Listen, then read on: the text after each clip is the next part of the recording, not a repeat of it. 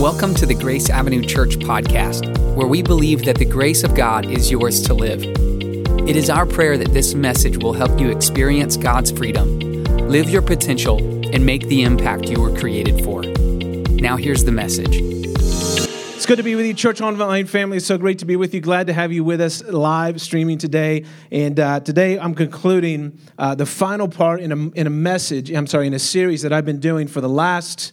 The last four weeks, this is the fifth week, I've been talking about the subject of purpose. And so this is the final message in that, and uh, I think I saved the best for last. So are y'all ready? Yeah. Today I'm going to be talking about your purpose in God's church.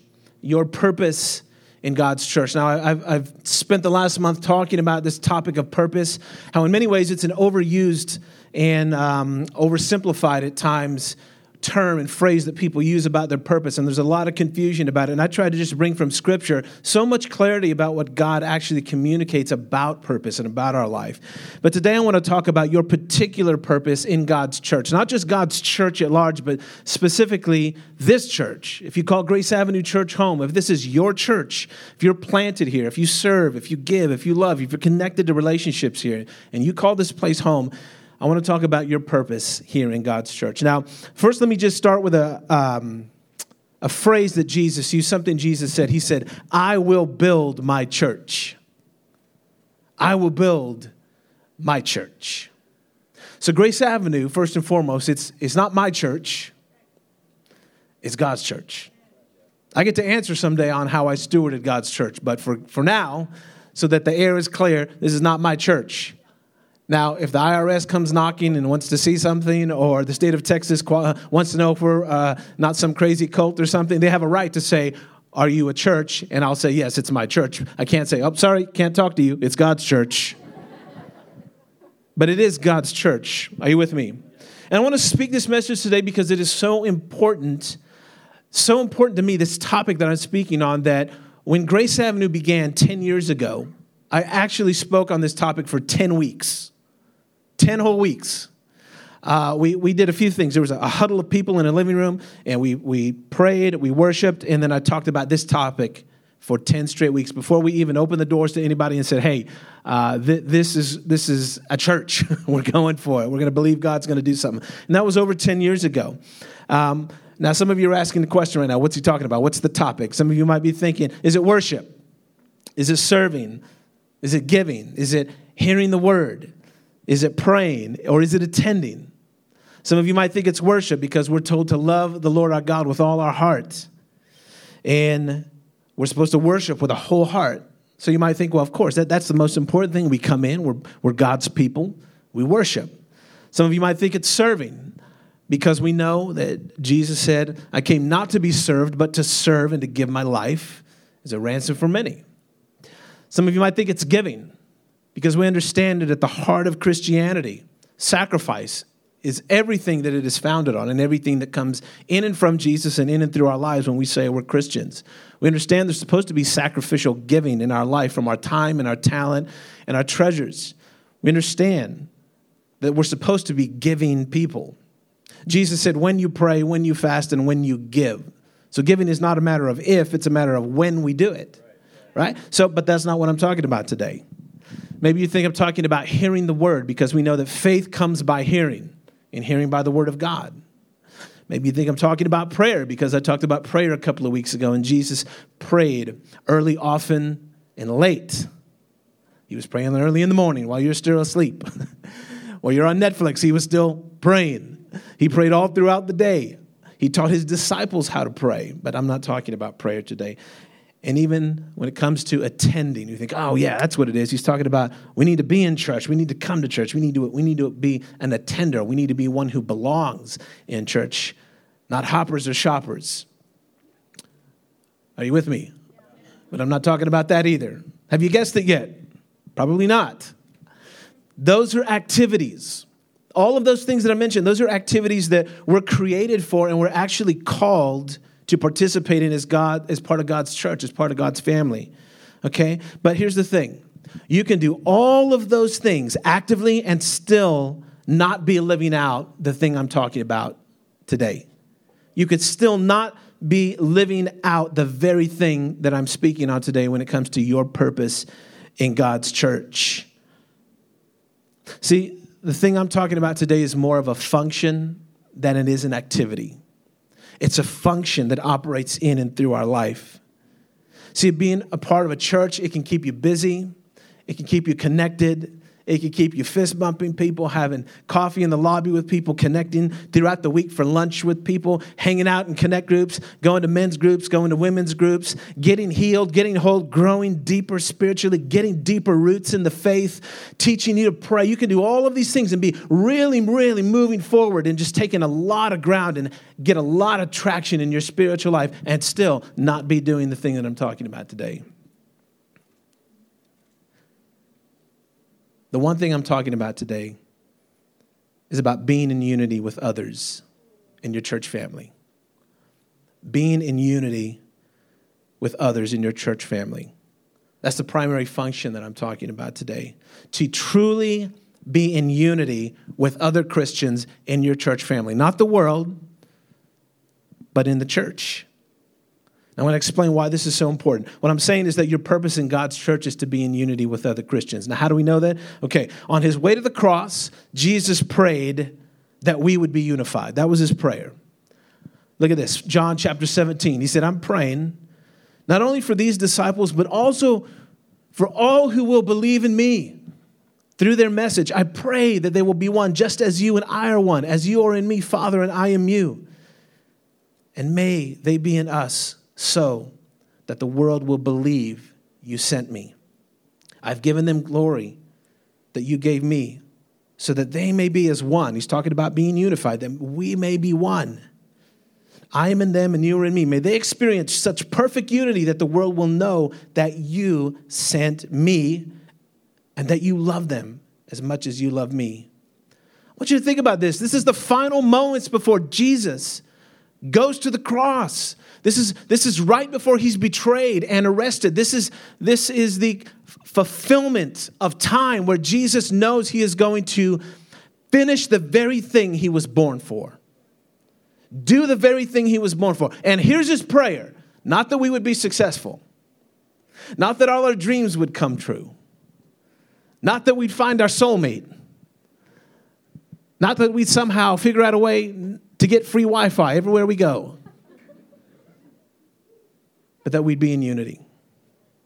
That we would be one. That when the world looks at the church, that they're drawn to God because of the unity that they see in the church. This world is chaos. And this world is broken. And everybody's typing away on their social media. What's the answer? Why won't they get it together? It's their fault. It's their fault. It's their fault. You know what God says? It's our responsibility. That's right. The church, not the president, not the Republicans, not the Democrats, not the independents, not Bernie and his mittens. You and I, church family. That's who the responsibility falls on. Well, it's up to God. Whatever he wants to do in this world. No, God said, it's up to us. He said, you are the light of the world. You. Not a president, not a white man, not a black man, not an Asian man, not a woman, not any political party, not any race, not gathering of foreign nations, not everybody coming to the same agreement about the same things. That's not God's plan. God's plan was Jesus. And Jesus said, through me and you, Father, the Holy Spirit, the Trinity, that is an example of unity. And through that unity, I pray that unity into the people that you've blessed and loved and saved. I pray that they're one. Now, why? It's a hard, a hard pill to swallow because relationships are messy. Can I get an amen? Amen. Relationships are messy. Relationships are complicated. Relationships are complex. Relationships take effort. They take work. They take listening. They take understanding. They take selflessness. They take commitment. They take intentionality. Now, we have that understanding when we go to work. And we, you know, whenever we go to work or we start a new job or we're in a new place, a new career, you're like, what's the manager like? I don't know. What's your boss like? I don't know. He's all right. What are your coworkers like? I don't know. They're all right. And we kind of have our own opinions about the vibe that we have, but we work to keep our job. Somebody's got to put tacos on the table. Amen. Those tortillas aren't just going to show up at the door. They got to be paid for. Unless you have a good abuelita that can take care of you. But the rest of us, the rest of us have to figure out how are we going to pay for this. So we work effortlessly, and we ask people to pray for us so that we're able to work in the environment that God has placed us in. But when it comes to church family, we think like Americans. Ah, I went there to church. I don't really know those people. I don't, I, you know, I didn't really connect with those people. You came once, or you came for a month and sat in the back. You never served anybody. You never gave anything. You never prayed for anyone. All the things that the Bible tells us to, to do now that we are part of a family. You never encouraged anyone. You never helped anyone. You just, you just sat like, like a taker, and you took, and then you complained about it and said, I'm going to try another church because I just didn't really connect there. That's about all the slaps I'm given today. The rest should be really, really gentle. That's probably not true, but I was trying to give you hope. So in church life, it's it's much easier to do the things that I mentioned at the beginning of the message. Attend, pray, give, serve. Do all these things because those are activities, and we can do all those things, and I can still hate Jonathan's guts and still have an offense with somebody else and still be in a major disagreement with someone and just say, you know what, I'm just going to work in a whole, whole other area of the church. In fact, I'm going to go to the second campus. When they when they plant the second campus, I'm getting out of here. I'm going over there because I don't have to deal with them anymore. Are you with me? Oh, I'm coming at you this morning. We're doing this. We're doing this. Okay, the world is broken. The world is chaotic. The world is finding reasons to cancel you and your kids and grandkids for misunderstandings, disagreements, misinterpretations. The church has some work to do to show what it's like to be on the same page, to show what it's like to be a different color, a different political party, a different upbringing, a different background, and to stay committed to Jesus and his church, to stay committed to one another in spite of what the world says. They shouldn't be getting along. They, they shouldn't be getting along. They shouldn't be in the same connect group. They shouldn't be serving on the same team. They shouldn't be taking a picture together. They shouldn't be friends. They shouldn't be hanging out. No, no, someone needs to bring a dividing line to this. You know, Jesus didn't choose twelve of the same type of people. He chose twelve very imperfect, very different people from different backgrounds, stuck them all together. And that was chaotic. And that was messy. And there were many times I, I believe that the Jesus face palm was in action. Because it's almost like, how many times do I have to? You see this in Scripture where he's he's flustered with the things that he's already told them that they're not getting. And this is the thing that in forty years of church life, I still don't think we get as the church. I still don't think we get it. I still think we can give and pray and serve and, and attend and go and belong and do classes and serve the community and help the poor and help the homeless and do all these kinds of things and still not be connected to one another. And in our, I'm talking about in our heart. I'm not talking about a fist bump. I'm talking about heart and soul connection. Jesus created a family when he created the church. He didn't create a social club. It's not a job, right? Like, if you don't like your job, you can quit it and just find another one. There's a covenant that comes with God that's supposed to extend to the family. Did anybody else's parents get mad whenever you, you know, you got into a fight with one of your siblings? Whoever you, whoever raised you, your grandma, whenever you called them a name, oh, man. My, my, my dad could get along with just about anything in the house, my stupid self doing any stupid thing. But the moment I called my brother a name, oh, Lord, his fuse would blow. The moment I would I would do something within the family to break the family, to dishonor the family, oh, man, my tail was sore. Every time. That's the button that would push him, okay? Now, when I preached this message, um, this topic for ten weeks, over ten years ago, I didn't know that Christians were going to be online tearing each other apart, or like they have the last year, deleting each other off of social media, canceling one another, and giving a terrible witness to the world. I didn't know it was going to, I really thought social media is going to be an incredible tool to advance the gospel, to move the good news forward, to bring people together, to have rational, clear, good, helpful discussions. In fact, it was the complete opposite. In fact, the majority of Christians that I see online are doing exactly the opposite. When you start your post with, just letting everybody know what I'm about to post, if you don't like it, you can unfriend me now, that's probably not a sign that you're into unity. Probably a sign you're not a bridge builder, but you're a bridge burner. And you want to burn them to hell in, in the process. Guys, that can't be us. That can't be the church. That can't be God's people. And right now it is. And we look at the nation and say, what's the problem? I'll tell you what I think is the problem. This is just my opinion. I'm not God. He has his reasons for why humanity is the way it is. But I'll tell you, America has been a leader in the country and uh, in the world and has been a leader in many ways, even spiritually. But now we're not. Now we're not. And our generation has to answer for this someday to God. Every generation has to answer. First century, second century, third century, fourth century. We go on through two thousand years of history since Jesus died. Every generation is going to stand before God and answer for what they did with his name and his church. I want to stand and say that we try to unify God's people around his cause, his church, his name, not around a political party, not around arguments, not agra- around agreeing on everything, but united around the common cause of Jesus Christ, his church, and his cause. Are you with me this morning?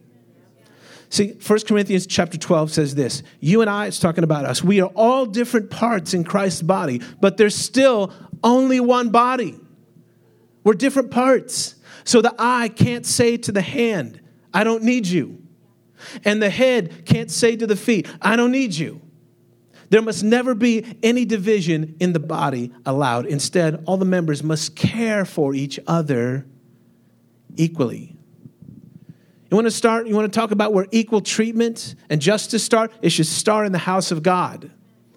It should start with God's people. We shouldn't have to look to the world to figure out what it's like for racial tension to be solved. We should look to God and look to one another. We should be living this out. And this is the very thing that God says, this is the thing that will get the world, we're always complaining about, saying, how are we going to raise our kids in this world? I'll tell you how. It starts with us. We look in the mirror. We do our part. We we get past checking the boxes of, I, I serve, I, I give, I pray, love your, love your brother. You're Republican? Love the Democrat. You're Democrat? Love the Republican. Okay, I'll get off the politics. Let's go. Number one, um, hang on, next next verse. First Corinthians twelve. twenty-six through twenty-seven. When one part of the body suffers, think about, do you think about your life this way with people in this church? When one part of the body suffers, every other part is to suffer with it. Right? You never stub your pinky toe? Bam. Oh, your whole body suffers. You go, you're down for the count. You're on the couch, calling into work. Your whole body suffers. Think about it like that. When a person in our church is suffering, all of us should should respond to them because they're suffering. Not just like, oh, man, praying for you, bro. Praying for you. Hey, what are we getting for lunch? No, how about, can I buy you lunch? You stay home. You good? I'm going to send lunch to your home. I'm going to make you lunch. I want to take care of your lunch. I want to take care of dinner, too. We're going to start a meal train around here. Make sure you're good out of the hospital. You're not focused on that. You need anything? Your kids need anything? You know what? I'm going to make a Target run. I'm going to hit that clearance section with those toys, get some good deals, and I'm going to take care of your kids. Are you with me? Because when one part is suffering, all of us should be suffering. But do we see it that way? When one part of the body suffers, every other part is to suffer with it. And when one part of the body is honored, every other part is to rejoice with it. That means when somebody is honored, we're not jealous. We're not insecure. We're not critical. We're not divisive about it. Why did they get promoted? Or why did they get hired? Or why did this? Do we think of the church that way? Or do we think of it like the world? Where there's jealousy and rivalry and conceit and competition and tension. Together you are the body of Christ, and each one of you is a part of that body. Okay, a few points. We got about ten minutes. I want to want to wrap it up here. There's more written in the New Testament on unity with other believers than on heaven and hell. How many of you grew up on, in church where all you heard was about hell or getting to heaven?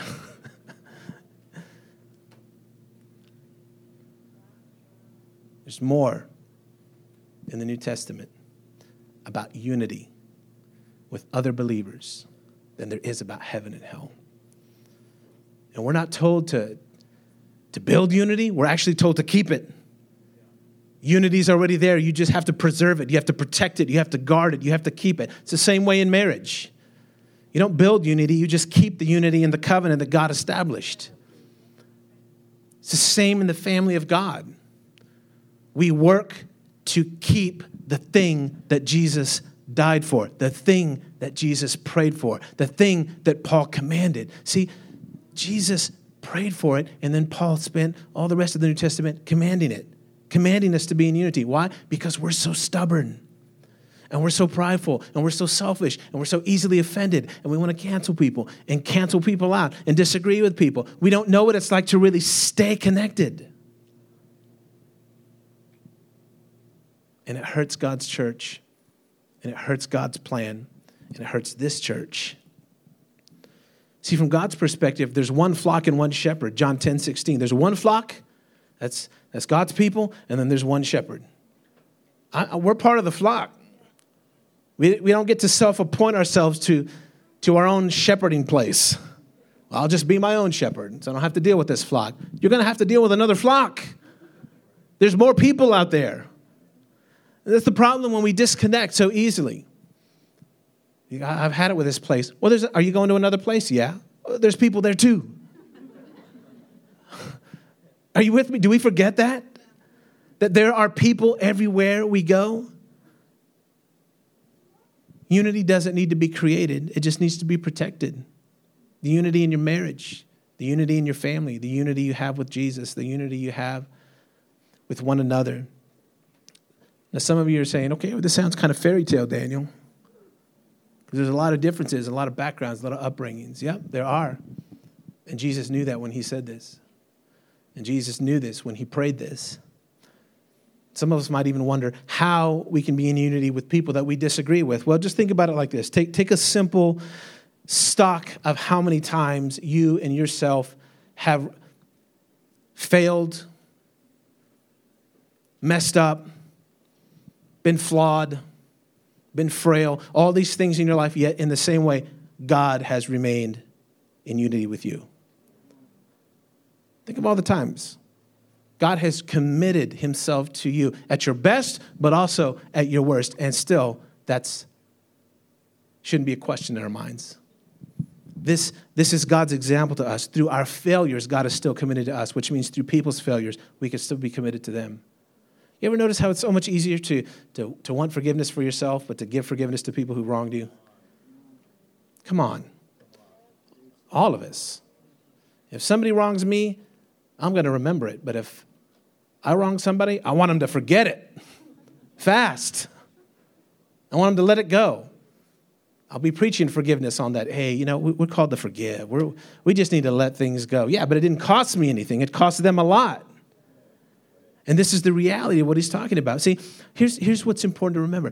God is building his church with broken and imperfect people, which means that some area of your life right now, right here, this morning, whether you're watching by a device on a screen or whether you're sitting here in the seat, some area of your life is imperfect or broken, which means that imperfect or broken area is going to trigger someone, hurt someone, do something, say something, suggest something, insinuate something to someone, and they're going to be triggered. You're like, boy, this church thing sounds fun. Hey, it's about as fun as the world. Except Jesus gives us the remedy for it. We stay in unity to him and to one another in spite of whatever is coming, trying to come between us. Your purpose in God's church is to be in unity with other Christians who are broken and imperfect. People who, watch this, don't meet your expectations. Do you know why offenses come so easily to some of us?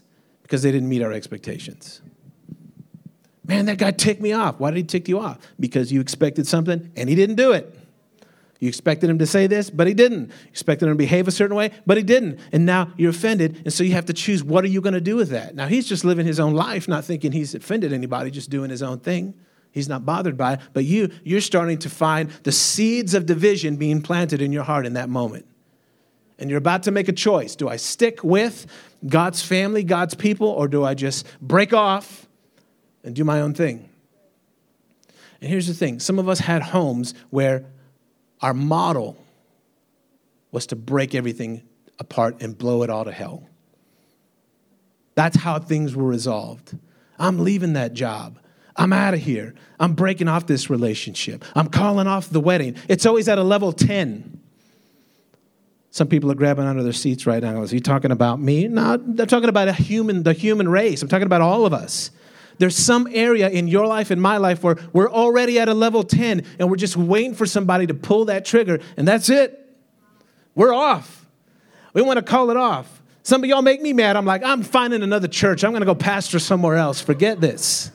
I had enough with these people. I've had enough with Haley. I'm done with her. I've been, been working with her for seventeen years. Aside from her, my mom, my wife, it's about the only women I've been around that long. I'm done. I'm out. I got to behave myself. Sorry. My wife's out of town. That's why I could say stuff like this. So, I was an observant kid in church. I remember the first time I remember seeing church drama. Save the drama for your mama. Oh, just go to church. It's there. Save it for church. I remember it was the first time. I was a little kid. I must have been eleven years old. And I walked up. There was this, there was um, two seats. It was like the second row. And there was this lady, this redheaded woman. She's probably in her sixties. And she would sit there with her husband every single Sunday. Because I remember we would sit on, I'm sorry, she was on the third row. We would sit on the second row. And she would always be behind us. So when we would come in, I would see her already sitting there with her Bible. And this must have been going on for months and months and months. And then one day, I came and there were some different people there. Well, she showed up to late to service with her husband. And, and she just looked at the seat and just looked at these people and was like, ah, and just walked off. Like that, that expressive. Ah, And, and the woman goes, oh, I'm, I'm sorry, am, am I in your seat? Am I, am I in your seat? She goes, no, just forget it, never mind. And I remember catching that vibe and just thinking as a little kid, dang, it gets hot in this place. Fast. This is serious, man. Like about to, some ladies about to throw blows here in the, throw hands right here in the church aisle right before worship. What is going on? But but that was my first, I remember that's, that's my first mental picture of church drama. And I remember the lady got out of her seat and tried to chase her. No, ma'am, you can have the seat. I'm sorry, we didn't know. This is our first time here.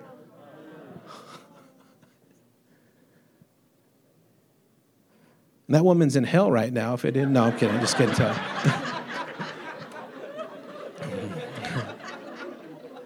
Yeah, she thought it was a V I P seat.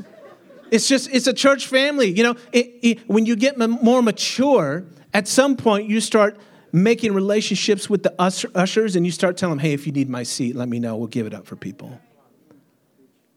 If anybody needs my seat, just let me know. We'll get out of the way.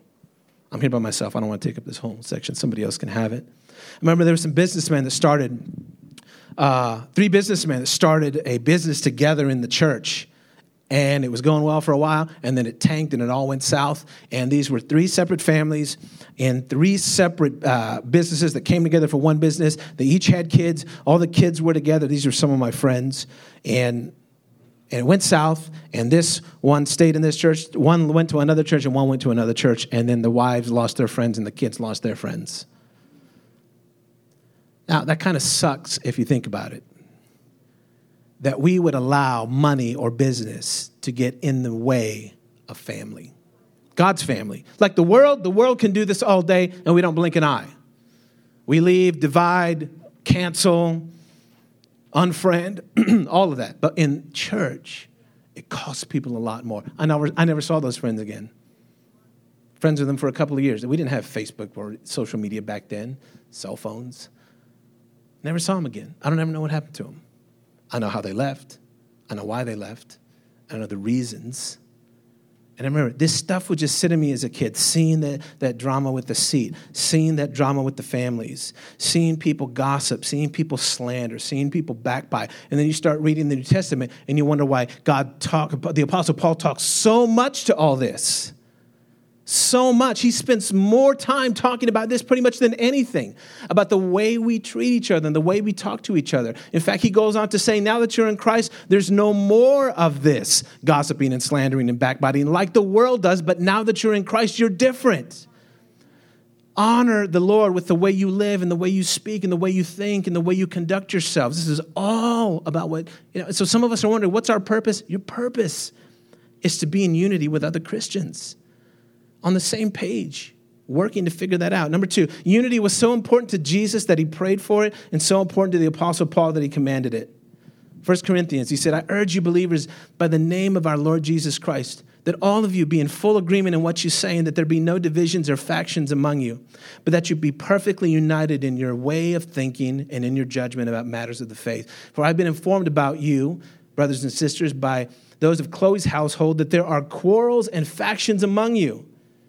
Now, I mean this, that each one of you says, I'm a disciple of Paul, or I'm a disciple of Apollos, or I'm a disciple of Cephas, or I'm a disciple of Christ. And then he asks this question, has Christ been divided into different parts? Was Paul crucified for you? Or were you baptized in the name of Paul? And this is what happens in church life. And if you're new to church, are you sure you want to get in? I'm just giving you the nice little intro. Like, most of the time it's cool, but at some point you'll hit a wall with someone, or you'll hit a wall with something. I'll say something, Pastor Henry will say something, Haley will say something, Josh will say, somebody will say something, and it didn't meet your expectation. You didn't know that's how God speaks. God has all kinds of things to say about life and and and, and marriage and, and money and the way we treat each other and what we see and what we do, all that, but we, we're not aware of it, and then it happens, and then we're like, wait a minute, wait a minute, and we're triggered, and we wonder how we're going to make it. And we have a choice to make. And here Paul's saying, hey, um, and he's talking about this even, even with church life. You can't be like, well, I'm not for Pastor Daniel. I'm, I'm for Pastor Henry. Well, I'm not for Pastor Henry. I'm, I'm for Pastor Josh. Well, you know, I, I go to this church because I, I, I'm really, really friends with Pastor John. But if he's not here, then I'm not here. That's not what God's trying. He's not building a social club. It's not our favorite coach. It's a family. Divided means to be separate, being separated into parts, being in a state of disagreement or disunity. Luke chapter eleven, verse seventeen. Check this for your life, for your friendships, for your church, and for your marriage. Jesus knew their thoughts and said to them, any kingdom divided against itself will be ruined, and a house divided against itself will fall. Where there's disunity, it won't stand. Where there is no unity, it won't stand. Church, business, friendship, teams, core. Jesus was showing us this timeless statement that won't allow us to escape this powerful principle of being decided when it comes to unity, where we're going to stand. He shows us basically division is destructive. Open your, open your feed, division is destructive. Look at the world, division is destructive. Look at the church, unfortunately, division is destructive. It hurts people. Now, why am I preaching this today? Two reasons. I gave you the first one because Jesus prayed this on the last night of his life, pray that Christians would live in unity. And two, I'm preaching this today because Christians don't take it seriously enough. And as a side note, I think it's a significant part of why our country is in the state that it's in, is why it's broken like it is, because the church is not modeling what Jesus prayed for the night before he died. Prayed that we would be so focused on, not our activity, but our function with one another. This is more important than what we do. It's who we are and how we coexist with one another. Are you with me? Okay, now, now this is this is four decades of church life talking. This is not like I've seen a couple of disagreements. You know, and, and you know, for those of you who are older in church life in the eighties and nineties, everybody just used the Holy Spirit as a ticket to do whatever they wanted. You know, oh. He offended me. That's it. The Holy Spirit is leading us to a new church. Oh, really? Don't question the Holy Spirit. This is God. So, all right, who did you not get along with? Oh, it's between me and God. You know, and, and this is the kind of stuff that I'm not supposed to be getting out of the way of the camera. I could tell they're giving me signs here. Sorry, sorry, Church Online, Church Online fam. I'm a rookie at this. Give me a break. We don't use God as an excuse to divide from one another. When I was when I was a little kid, I remember all these friends of mine. There were, there were a bunch of them that his dad was a pastor, and I would meet him, and his dad was a pastor, and, then, and his dad was a pastor. But they were all friends. I figured, and I figured out they all had roots in the same church. They'd all come from the same church. And I was like, and this is when I was like twelve. We were asking why, why are you guys all friends, but like you go to different churches? Well, we all used to be part of one church, but all our dads got into a, a disagreement with the pastor, and they all started their own churches. And that was just kind of the ticket. If you didn't, it was almost like in America. If you don't like the boss, you go start your own thing. And I'm telling you, when you do that, first of all, uh, none of those churches are around to this day. None of them lasted three to five years. They all collapsed. And the sad thing is, is that people felt justified. Instead of waiting for God's anointing, they wanted to be self-appointed. There's a difference between being God-anointed and self-appointed. Self-appointed, when you say, well, I'm not dealing with this marriage, I'll just go find another one. That doesn't mean the next one's going to be great. You appointed yourself as perfect and now moving into somebody else's life? Is that so, all of a sudden marriage is going to be great? You got some work to do with some thinking. And all of us have this in us where there's something in us that just wants to cut and run when things get rough, when things get tough. Last point. What's the remedy for all of this? Again, unity. Unity. Third point. Aim to be unified with one another through disagreement, through disappointment, and through misunderstanding. Ephesians chapter four, this is Paul again speaking, pleading with us. Make every effort. Everybody say every effort. Make every effort. You know, when you get up in the middle of the night and you know you shouldn't eat anything. You know you should not be eating anything. And you're like, well, I can't eat that. That's really bad. And, and that's really bad, but it's not as bad as this. So I'm going to eat that. Right? And you pull out that peanut butter and you slap on, and you're like, I deserve an extra layer. And you throw it on there. And then you get jelly, and you're like, man, that's not enough jelly. I can afford this jelly. I'm going to throw a whole nother layer on there too. And then you just chomp into that thing, and it's midnight or two in the morning, whatever it is. And you're like, you know, you, you make every effort to satisfy that hunger. I'm talking about that kind of effort where you go after the very thing that you know you want. Make every effort to keep yourselves united in the Spirit, binding yourselves together with peace, not binding yourselves together with people agreeing with you. So guys, we've got to teach our children this. We've got to teach a generation this. They're being canceled left and right in their teenage years. Like, we had a chance to screw up in our teens and twenties and it not be all over social media. Now you have to erase your feeds, try and get your del- uh, history deleted, hire some company to scrub the internet because of shame. Are you, are you following me? Do you know how psychologically bad this is for our generation? Do you want to know why people are screwed up right now? And family counselors and therapists are banking and rolling in the dough right now, and their schedules are full because people don't know how to do these things, get along with one another. In the pandemic, homes have exploded with frustrations and contention and friction and fighting. This is right now. This is reality. And here's the thing. We have to live out. This doesn't go away once the masks come off or the vaccine comes. The residue of all this and the way people are living and thinking and functioning and existing is going to carry on for quite some time. And people have built into themselves new habits right now that are now part of their life. Canceling, unfriending, hot tempers, offended, violated in anything anybody thinks or says, sensitive, overly sensitive. Are you with me? We've got to show a generation that what Jesus prayed for is important to us. It starts in our homes, and then it should permeate every relationship in our church. Look, guys, I said that point. Aim to be unified with one another through disagreement, disappointment, and understanding, because if you stay in this church more than twelve months, you are going to have a disagreement or a disappointment or a misunderstanding. It's a matter of time. It's a matter of time. And more importantly, there will be offenses. Someone will offend you. Someone will offend your spouse. But unresolved offenses destroy unity. Unresolved ones. See, the moment you're offended, you hear everything different.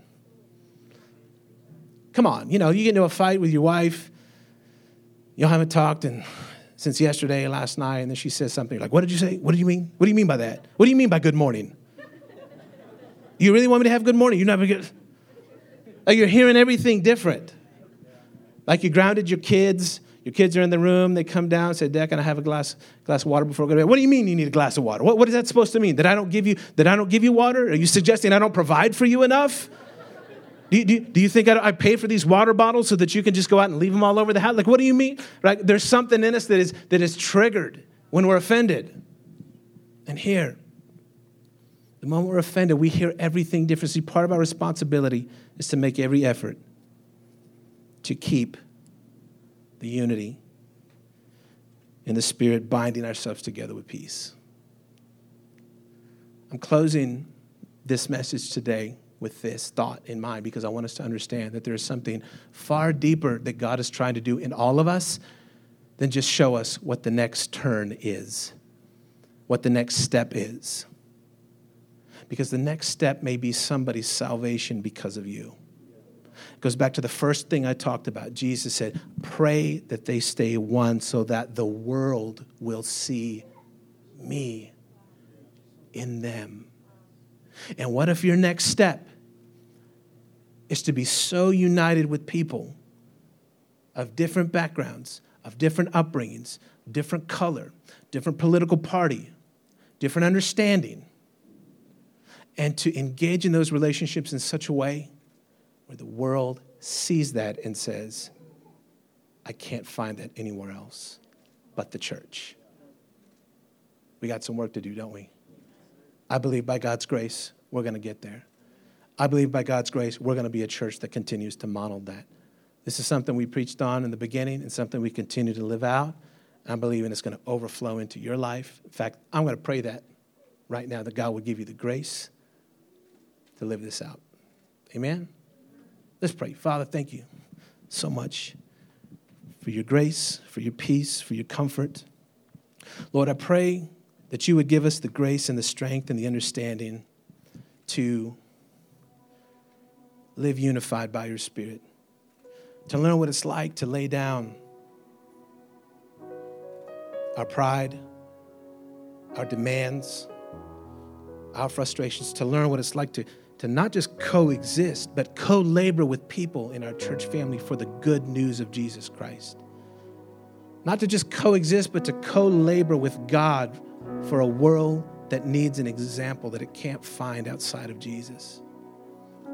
Lord, I pray that we would learn this so well so that our children can see something and be attracted to the church, that the chaos and the brokenness of the world would be unattractive, and that the beauty of God's church would become more attractive. Lord, you've given us a huge responsibility, but you prayed for us. You prayed that the grace would be there for us to do this. You prayed that we'd be able to see this through. Lord, teach us. We need you. We can't do it without you. We can't do it with our opinions. We can't do it with our own, our own thoughts. We can't do it with our own words. We need your grace to not cut and run, to not break off relationships, to not, to not disconnect when we when we don't agree, or we, we can't surrender, or can't submit, or can't get along. Lord, teach us to lay down that rebellion, to lay down that pride, and to humble ourselves so that we'll be exalted. Oh God, we pray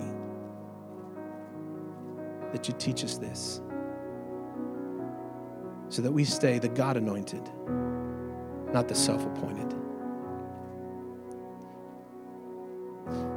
As we close today, I pray this verse over you, Psalm one thirty-three. It says, where there is unity, God commands a blessing. I want you to think about that for your life, your business, your marriage, your finances, when you're home, when your life, when, you're, when you are in order, where there's unity, God commands a blessing. I pray that blessing on you in Jesus' mighty name. And everyone said, if you would like the most up-to-date information about Grace Avenue Church, or you are looking for a way to support this ministry, please visit us online at grace avenue church dot com. Thanks for listening.